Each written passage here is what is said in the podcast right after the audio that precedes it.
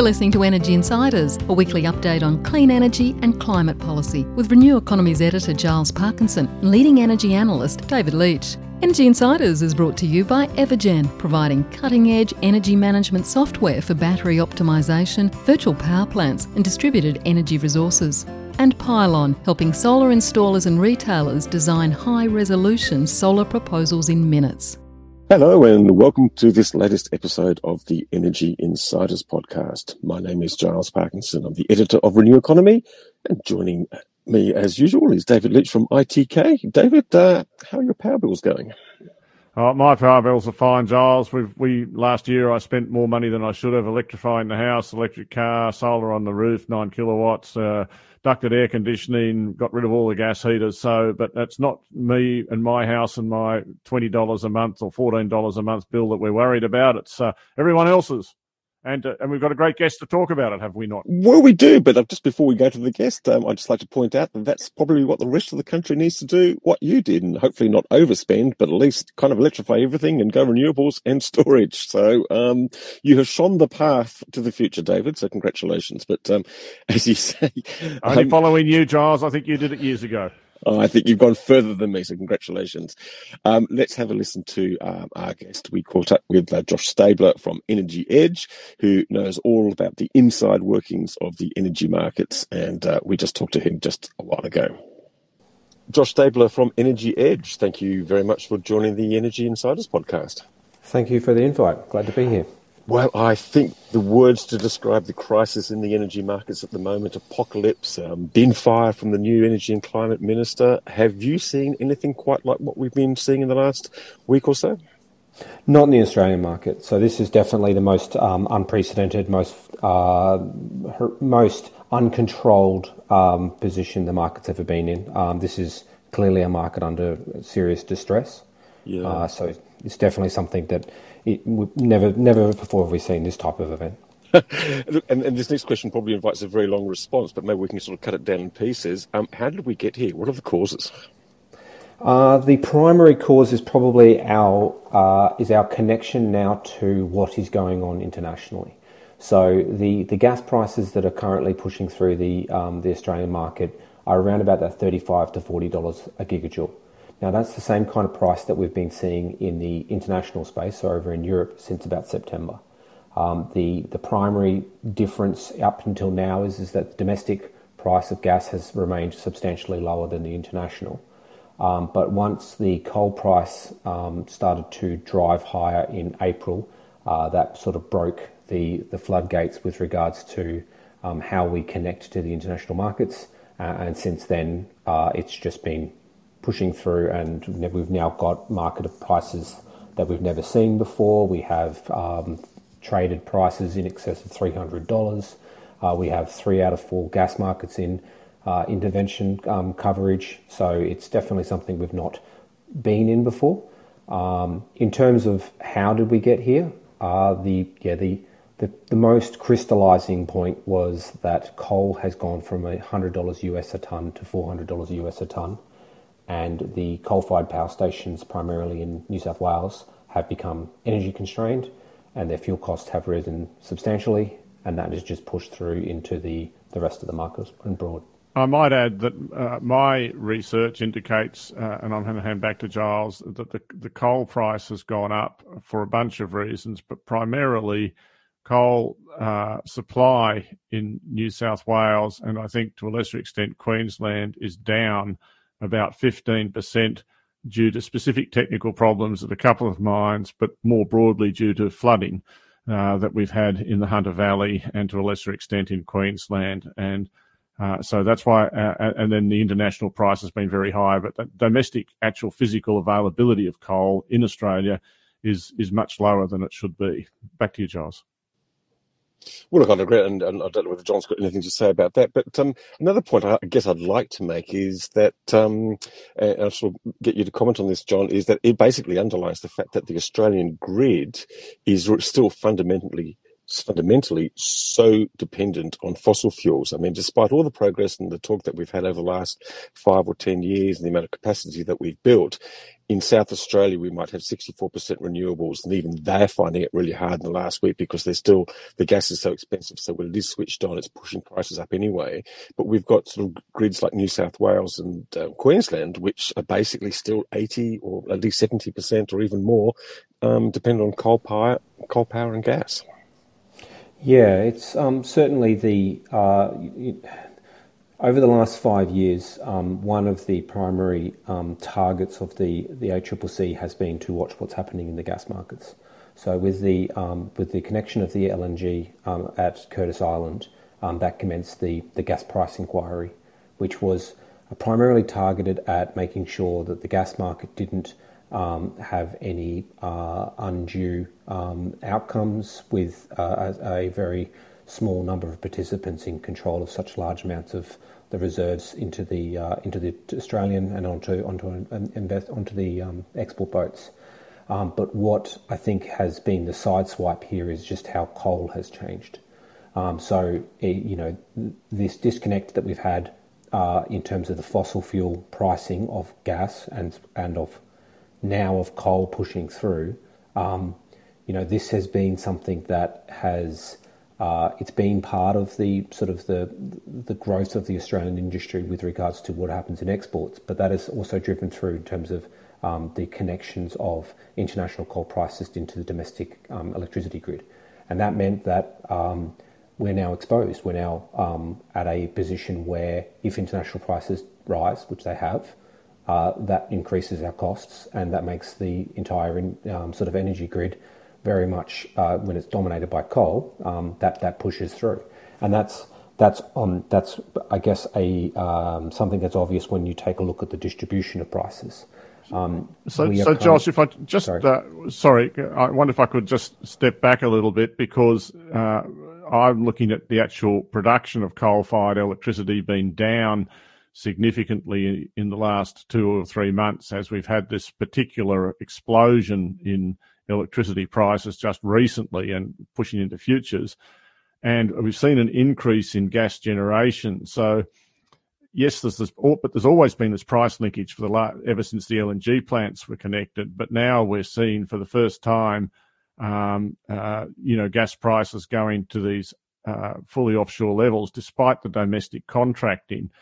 I guess what my question is, how I reckon that on a, if if this persisted for a full year, gas demand for power generation would be up 50, 60 petajoules, which is about 15% of, uh, you know, uh, demand in, in, in within the NEM.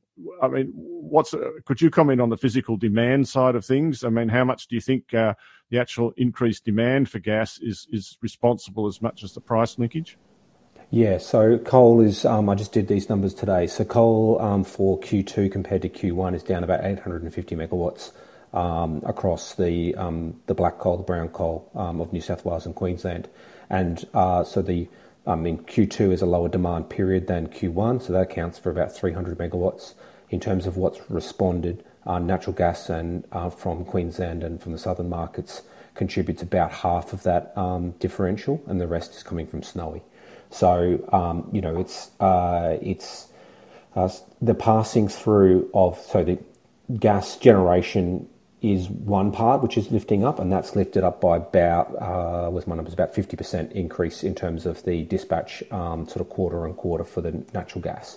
Um, but it's also aligned with uh, the southern demand of gas retailing um, lift with, uh, with, with, the change in weather. So um, yesterday's demand was 92% higher than the Wednesday before. Um, so we're seeing, and that was a record three year peak demand for gas consumption in, in the Victorian region. So now that's only this week. Um, the, the, conditions didn't change this week. The conditions changed basically at, at April April 1st, especially across Queensland and New South Wales. Um, so the, the uplift there was initially uh, the coal exit, the gas generation increase. You still haven't had a response from the retailing side at this point. Um, so it's risen up, and that has been uh, what did the bridging of the of the pricing, brought it up to the international parity, because that was basically the next step. There wasn't really anything in between those two in terms of pricing, um, and so that's Yeah, yeah. So, so just to be clear, so gas demand has increased, and to uh, am I correct in saying that the only way to get that gas at the margin, which is above what people were expecting overall, was to take it away from uncontracted international supply, and and has to have to pay the international price, therefore, to do that, uh, and that the yeah. Yeah, so um, I, I, you know, the reasons for why um, the domestic price of gas has remained um, twenty-five dollars below the international since September is possibly a question in itself. Um, so there's been a lot of, um, in, in, you know, uh, the ACCC has investigative powers into um, the the, the you know into, the producers. so it's likely that there has been some uh, type of uh, response by the producers to uh, limit the um, the, the sort of um, aggressiveness that they might take with regards to the market up until then. Uh, once the bridge, once this, once the change occurred and we started seeing coal going, there was there was no longer anything stopping it from going up. Um, and once it rose, it's now at a point where um, it, you know, it's it's hard to see why it would fall with electricity remaining so high, um, international parity being there, you know, there's there's very little magnets to bring it back down towards ten or fifteen dollars again. Josh, and do you keep an eye on gas storage because we have got some storage at various places, particularly in Victoria, and uh, I'm just wondering, you know, if uh, if if for whatever reason uh, gas-fired electricity demand continues to to increase and and yep. you know heating demand more generally will increase during winter, which we've only just started. Yep. Um, are we? What's the actual physical position like, in your opinion? So um, Iona, which is the primary one in um, Victoria, has 18.6 petajoules of gas. Now, um, yeah, that's out of 26. But the, the sort of the misnomer of the numbers that they give is that zero is not zero. Um, there is a buffer of buffer sort of gas required in order to keep the structural integrity of the facility. So basically, your your range is about eight-ish up to 26. So now that means that we're about 50% available in that facility. The, the last um, 24 hours we've been, or the last two days, we've been running in excess of 300 terajoules a day. Um, that is about the level we were running last June when uh, the Callide C events were um, pushing through the market. So uh, Longford outages, Yallourn flooding, um, and Queensland running hard to meet the Callide site being offline. Um, so it's running at, at, you know basically at uh, at full full capacity into the market right now, um, but that's only been in the last week. Up until recently, uh, it had it ran a little bit during late May, but it's basically been um, um paused for a while. So you know, in the end, uh, if we start to run physically uh, short, really mm-hmm. short in Australia, uh, and we're at administered price I suppose the answer will be that at the margin, the uh, Queensland LNG producers will divert some export cargoes one way or another back into the domestic market. They'll either do that officially because they're told to, or they'll, they'll unofficially work it out. Yeah, so QCLNG, Shell's um, facility, um, has already um, reduced um, capacity. So um, about first of May, they they were going for most of. So there's a there's kind of a peak and off peak period for the LNGs. There's the um, September through to uh, the beginning of May, and then each year there is a bit of a step change then that happens there, and lots of outages occur. Now this year, the the extension into May has been continued by um, uh, APLNG, um, and GLNG is maintaining their their, their production levels. Um, but QCLNG has dropped about 20, about 20%, 10, 15% of their capacity since the 1st of um, May, which is likely going back into the domestic market. Um, so uh, there are some variations in terms of storage, in terms of um, production, um, but that's where most of that gas would be going back into, would be um, the domestic market from that facility. Now, we so, had an outage at APLNG in the last couple of days, but because it happened so rapidly, I don't. I think production actually got reduced rather than redirection into the domestic, which was unfortunate. Sure enough, and even LNG plants, even though they have uh, the cascade process has very good uptime, uh, you still do get outages. That would be my comment. Um, yep. Now, let's. Uh, so that's what has happened. We've got an increase in gas demand, and we've got very high international prices and yep. the physical market is very tight, therefore, and so the price connects to the international price. Uh, uh, now, let's look at how that is going to resolve itself. Uh, my feeling is that over the next six months, uh, coal production will recover as the flooding worries recede and as particular mines like uh, uh, Mandalong get over their technical issues and move the long wall, blah, blah, blah. And then we'll also start to move into lower electricity demand when we get into spring uh, and, and much higher solar production as well and so kind of the pressure will come off. Do you think that's a reasonable? Not, it's obviously not going to come off fully, but it will just the maximum pressure will will start to ease up a bit. Do you think that's uh, you know how, what would you say about that? So um, I guess at the moment the, the forward market is still remains quite buoyant um, out out into the into those forward periods. Um, so you know as a as you know, risk analyst in me says, you know, you look at the traded market, willing buyers and willing sellers putting trying to put down their, their numbers against particular quarters. Um, my the the concern right now is is how many willing buyers and willing sellers there are in the electricity market, and therefore how relevant some of those forward markets are at this stage. So, in terms of what brings us out of this space, I mean, um, we have, you know, going into Q4, high, yeah, high, high, high sun, low, lower demand is, is beneficial for the, the daytime pricing. Uh, in terms of the, um, the, the evening peak pricing, I don't, while we might get more capacity um, in terms of coal to be able to utilize, that doesn't necessarily change the amount of coal, the price of coal. Um, so if you've got international coal prices getting pushed in either as a cost or as an alternative opportunity revenue, the result on the forward, on the electricity market is the same. The, the, the, the generator has a different windfall position in terms of whether or not they make profit, but in terms of do they choose to burn coal domestically at a loss compared to what they can sell it over, over externally uh, into export uh, markets, that creates a, a, tension with regards to how they operate it. That's what um, I thought, Josh, uh, and I'm sure there's an element of that for, for, some of it. But I was speaking to one of my coal mates today, uh, uh, and he said that at least in New South Wales, it's not that easy for particular mines to reconfigure where their coal goes to you know, it's a lot of it's associated either with conveyors or the power station owns the mine. In the case of the Vales Point, which is unusual, I'll admit, in Chain Valley, or they just can't. You know, the west, the Springvale mines can't get to the export markets, and so. Uh, and a lot of that coal is actually contracted more or less as to volume and price to an extent. Uh, so, I, I mean, I just ask you, I don't know about the situation in Queensland so much with mines like Curragh and that, but but. I think there's only a limited ability myself to to reconfigure supply and to arbitrage that price. Yeah, there isn't. It, it's the I guess the complication is is the electricity market is a marginal price um, market.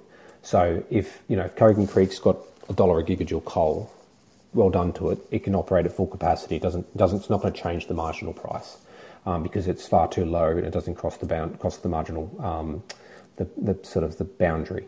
So it's, it's, it's, it does still come down to whether or not there is a, uh, an energy constraint or there are mines that may be going by some rail to these sites which can be rearranged. Part of the, part of the complication of the, the rain events and the rain implications on these, on these, um, uh, on these facilities, especially in New South Wales, is that we're still deep in La Nina territory. Um, we, you know, this is this is looking very heavily like we're going to have another third year of this um, in terms of rain.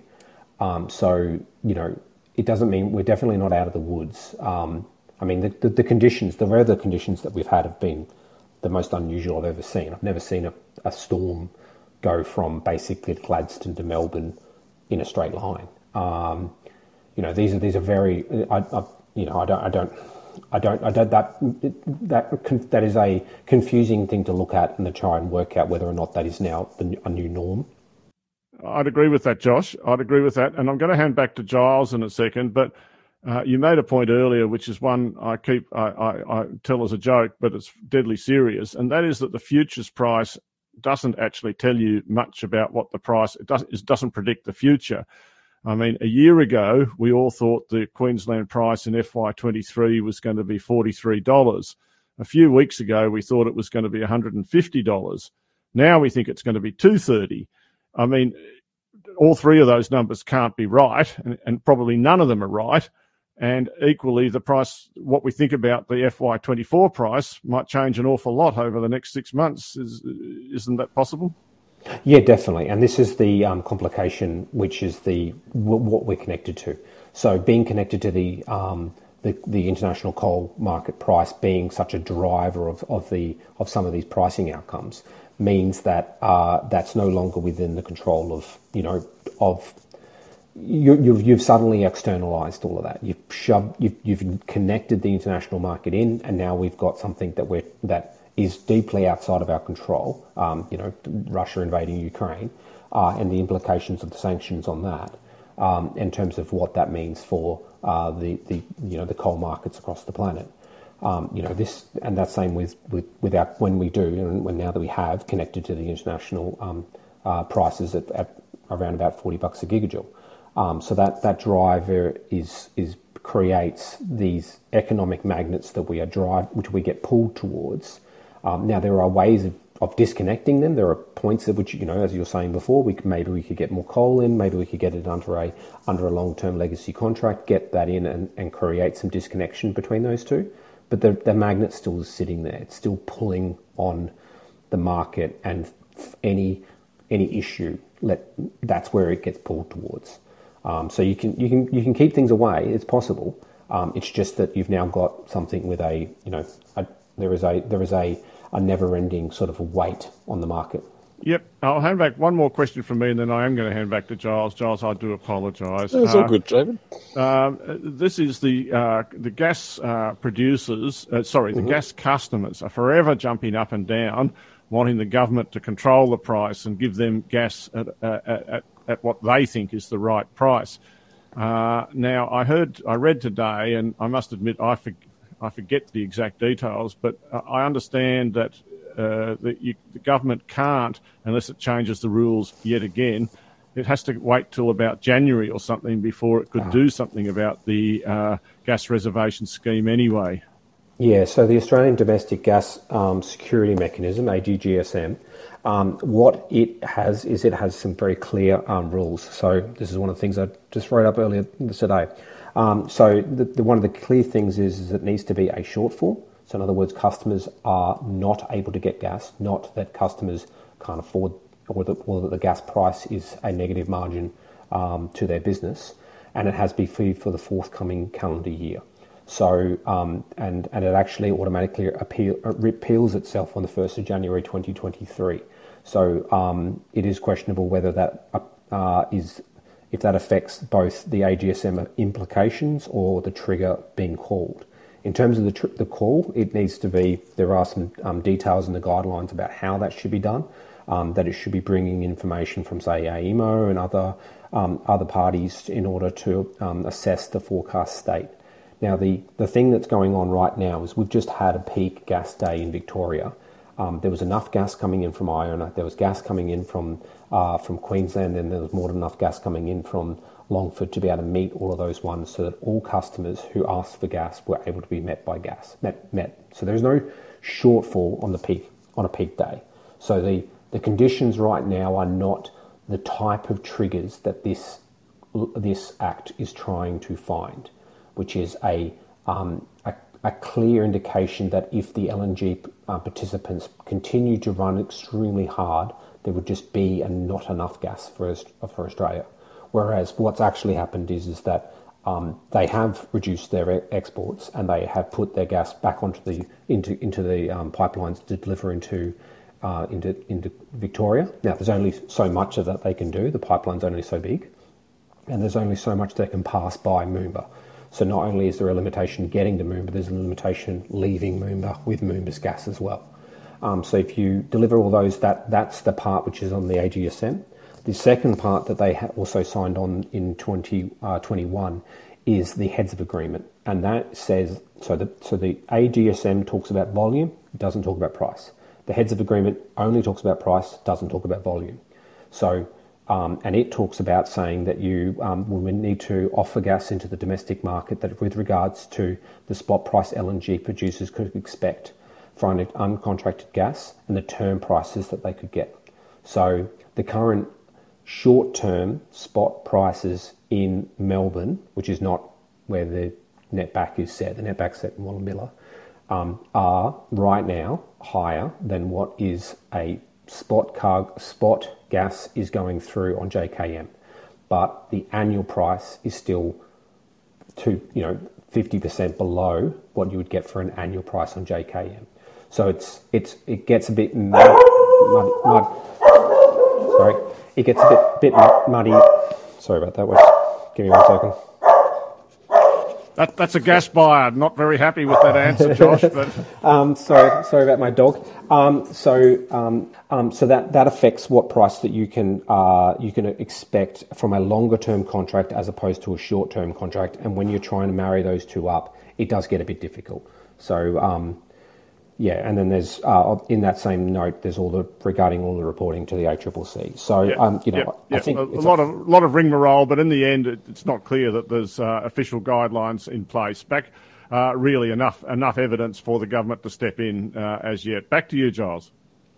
Well, my question is about um, yeah, what actually can um, they do um, over the next couple of months? I mean, we kind of know what the long-term solution to a lot of these problems are. Sort of, you know, a faster, faster transition to renewables and electrification of the um, uh, of as much as possible. David has talked about the sort of the seasonal variations that will probably relieve the tension um, later on this year. But I guess the crunch time is over the next three months. Um, you know, we've got these issues Chris Bowen um, was talking today about sort of all these meetings we're going to have with state ministers and with regulators and with market operators, and they're talking with industry and suppliers and consumers and things. I mean, what what sort of tools and what sort of levers are available to them, Josh? And and apologies if I I think I might have called you John beforehand, so apologies about that. Okay. Um, the levers are the left. So, of the ones that are pre-existing, so obviously the heads of the agreement and the AGSM don't don't give a lot of um, uh, benefits there the current um, trigger. So the the existing protections that exist in the gas market and the electricity market, the cumulative price threshold. In the uh, electricity market, they are um, they are very high thresholds. So you require sort of six hundred and fifty dollar average prices, and then you will cap the market at three hundred. In the Victorian gas market, it only needs to be about forty. It needs to just break forty dollars in order for the market to be capped forty for forty dollars. So they're a lot more stringent in the Victorian market, which is why they're currently in a cumulative price um, um, state. The hmm. the ta- the these um, the STTM needs about sixty five dollars. So there are already some levels of protections that are going to kick in and probably realistically bind for most of this coming winter for for Victoria.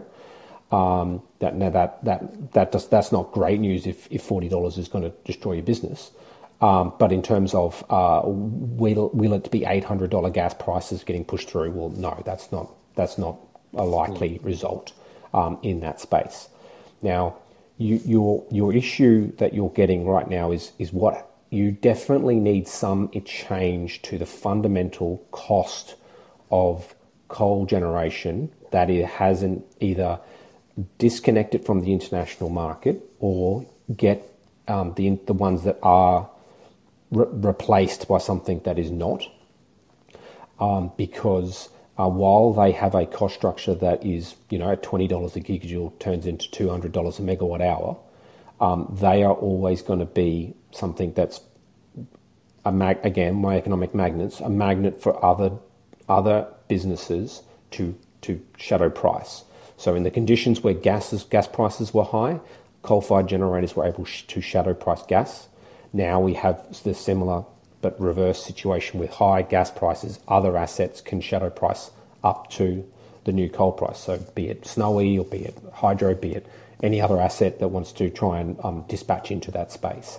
So, so that fundamentally. So, so to give you an idea on that, I, I, have been, you know, if you look at some of the solar contracts that were being written, um, PPAs, uh, you know, a year or two ago, we, we heard numbers with a four, starting with a four and even lower. I've heard in Queensland, and yep. now I reckon you could get numbers starting with a six or a seven, or possibly even if you were lucky, an eight.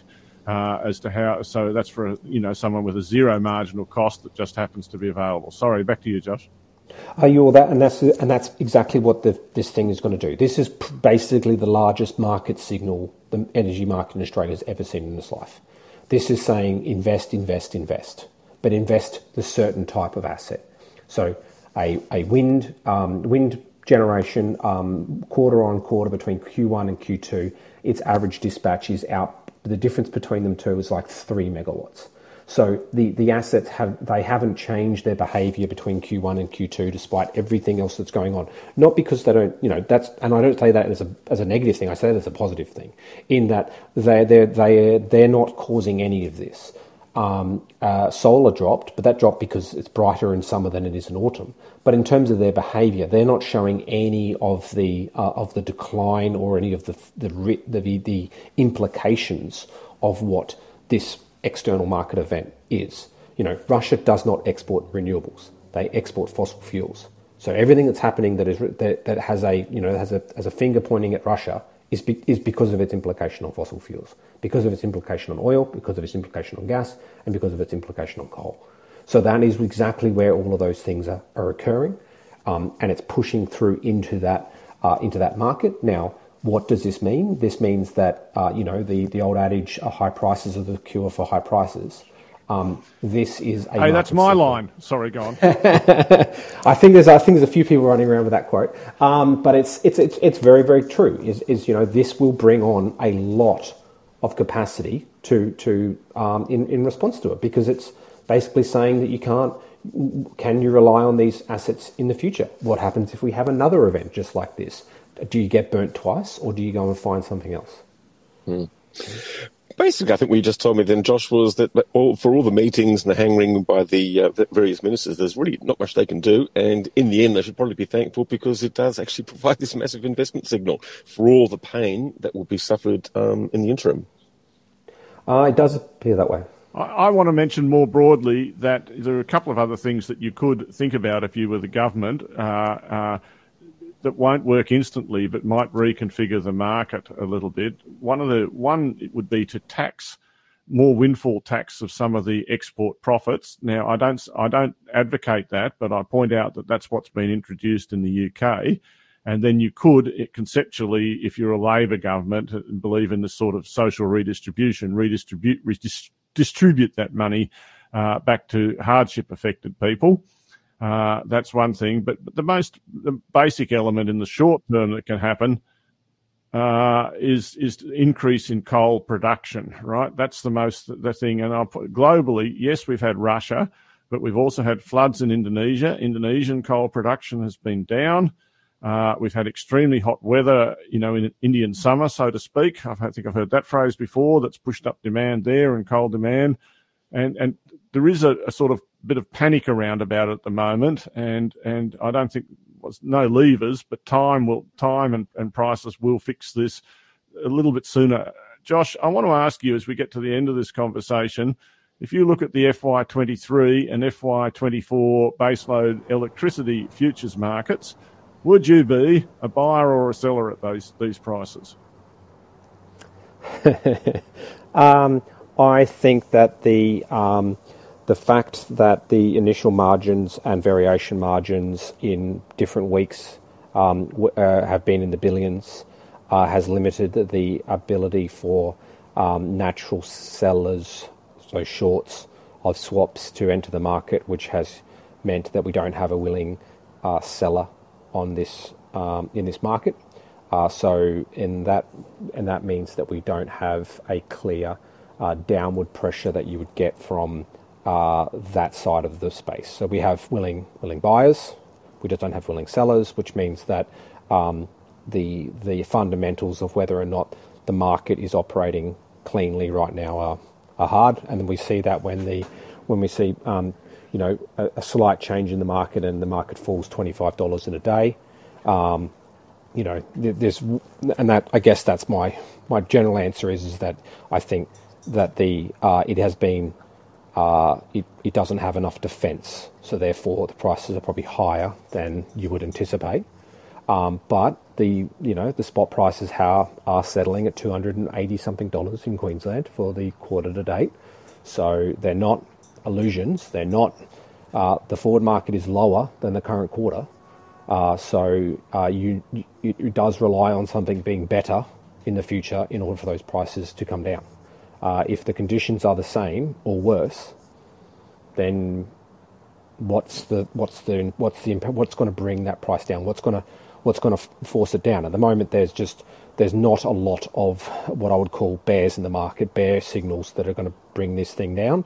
Uh, there's a lot of connectivity to the international market, and uh, and you know I just don't see that space cleaning up um, that that quickly. Hmm. Well, just look, a fascinating um, conversation um, about some of the details of the markets, and um, thank you very much for joining the Energy Insiders podcast. Thank you for having me, uh, Josh. It's a pleasure. I I, I love to uh, to talk markets and trading, and uh, uh, you answered that last question like a uh, like a real politician. I didn't. Uh, a, I, I think myself, of course, that the, as you say, the markets are not trading properly at the moment. No one wants to contract. What buyer would want to lock in these kind of prices for any length of time? and so liquidity will be very, very low, uh, and and uh, everyone's just going to pay spot while they have to and and wait. Can I add one last statement to the to the second last question, which was about the um, what can the government do? Um, the the only thing of, of I guess for importance is understanding who is the the market is not is not a it's not just a, a blob. There are particular businesses and, and people and uh, of, particular um, exposures. A, a business that has an international exposure uh, that sells internationally um, has recently had lower electricity and lower energy prices than what you would see internationally, making them internationally competitive. Um, now they are having the same kind of prices that you're seeing in Europe or in or in North Asia with um, the higher gas and electricity prices that are going on, making those businesses now not having a, a, a systemic benefit, but just competing. Now you've got retail you've got retail customers, so electricity and gas, who have had a, a DMO go through that is you know, passing through fairly low um, spot prices and forward prices, um, that has held. That means that retail customers are not, in theory, paying a lot. You have retailers who are exposed to the high price, high wholesale price, low tariff pricing, which is going to be quite destructive to the second tier retailers in that space. Um, but your only your leftover position there is, is is domestically focused, energy intensive businesses. Um, if they're not energy intensive, then you know then this is not a this is this is a, a marginal increase in their in their energy. If it's if it's three percent of their costs going to six percent, you know it's not good, but it's not it's not it's not business destructive. Whereas something that was that was twenty or thirty percent.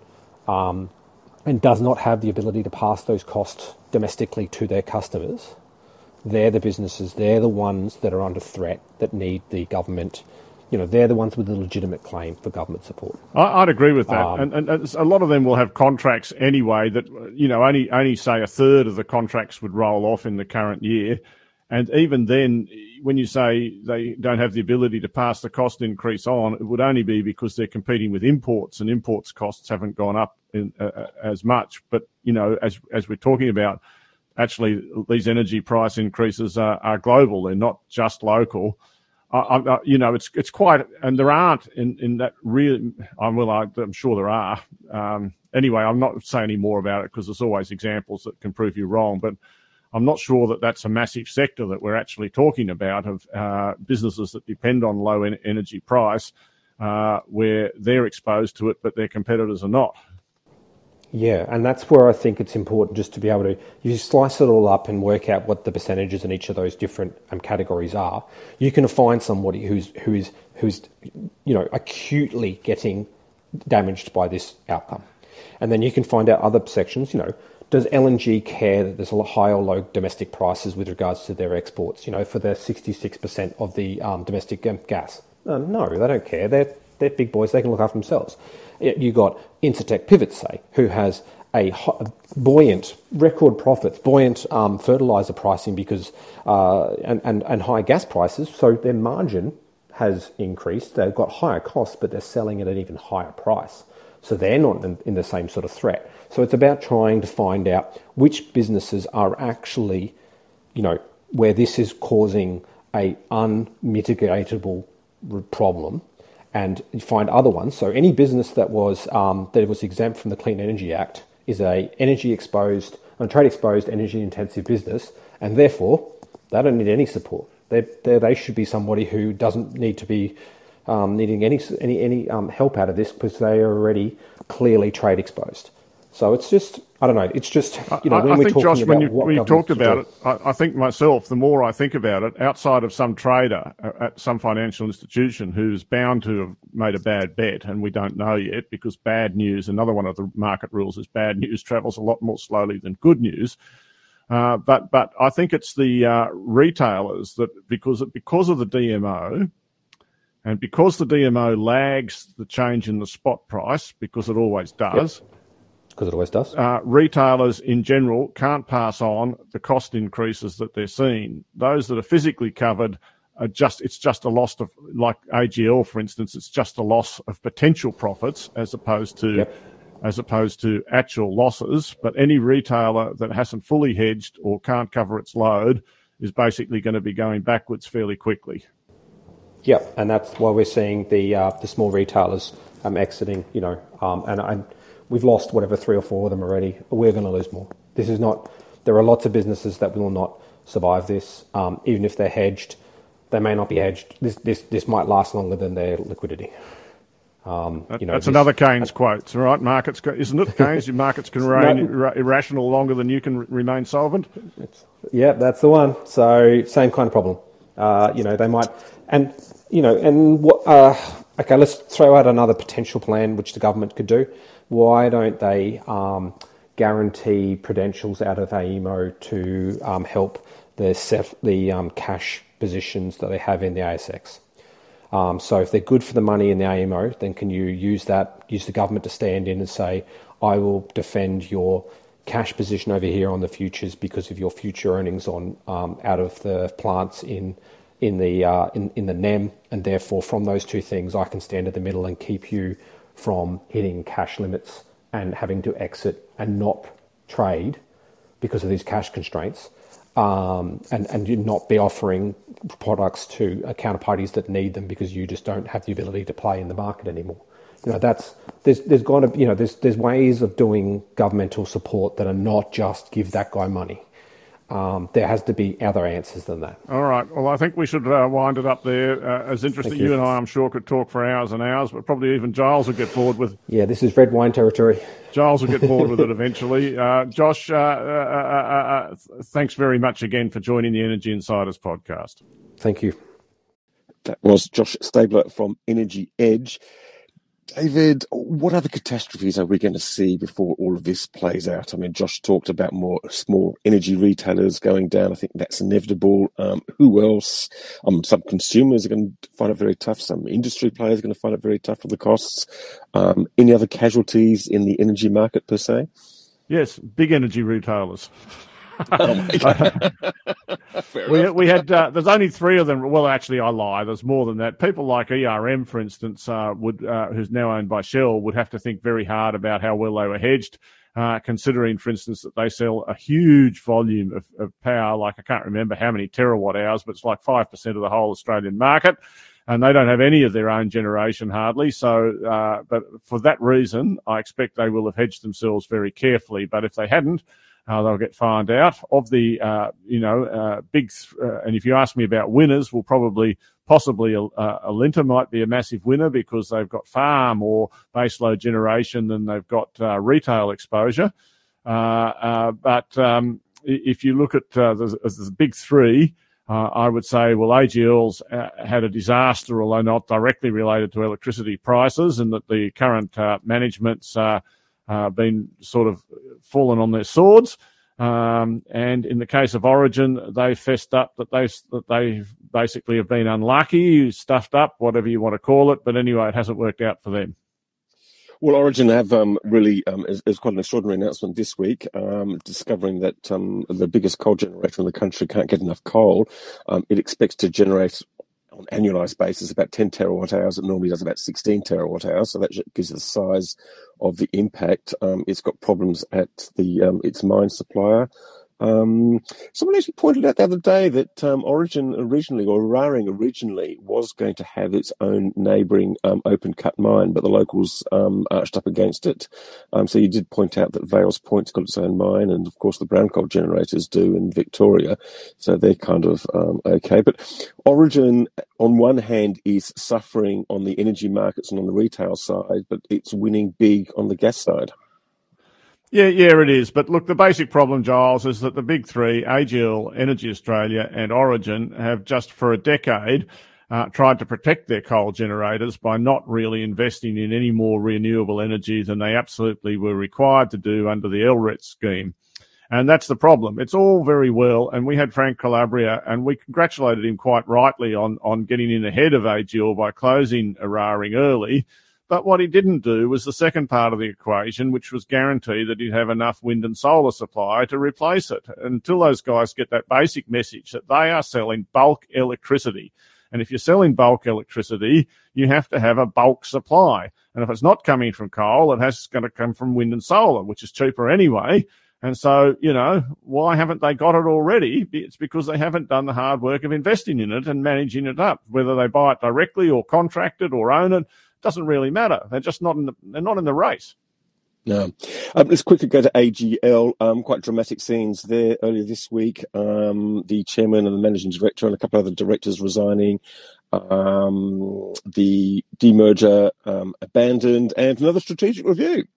Um, which we'll find out in yeah. September. Look, so, if, look, if there was look if there was a gold medal for strategic reviews and trials and plans and things like that, I think Australia would come out on top. Look, AGL's had so many, such a checkered history. If you look at it, I won't bore readers with going through it, but uh, listeners, but I could write you a long story about the number of CEOs they've had, the number of stuff ups, and changes of directions. It's it's not worth talking about. Uh, in the end of the day, they need to settle down to some consistent path and then stick to it like crazy. You know, you can't under decide to be the biggest wind generator in Australia, abandon it two years later, become the biggest coal generator, and abandon that three or four years later. You know, after firstly mm. going into New Zealand, going into gas exploration upstream, you know, you name it, they've been there. And at, at the end of the day, what have they got? Absolutely nothing. So, just one more question before we wrap up. Um, Mike Cannon-Brookes has succeeded in stopping the demerger. Um, he will get two seats on the board. He no, he won't. Only, he won't. Okay. I don't think so. No, not automatically. He's not in eleven percent. Right, is ten percent of the company, more or less. That gets you one seat on the board. It doesn't get you two. Uh, definitely, you've got to buy more shares for that, and that's the fundamental problem.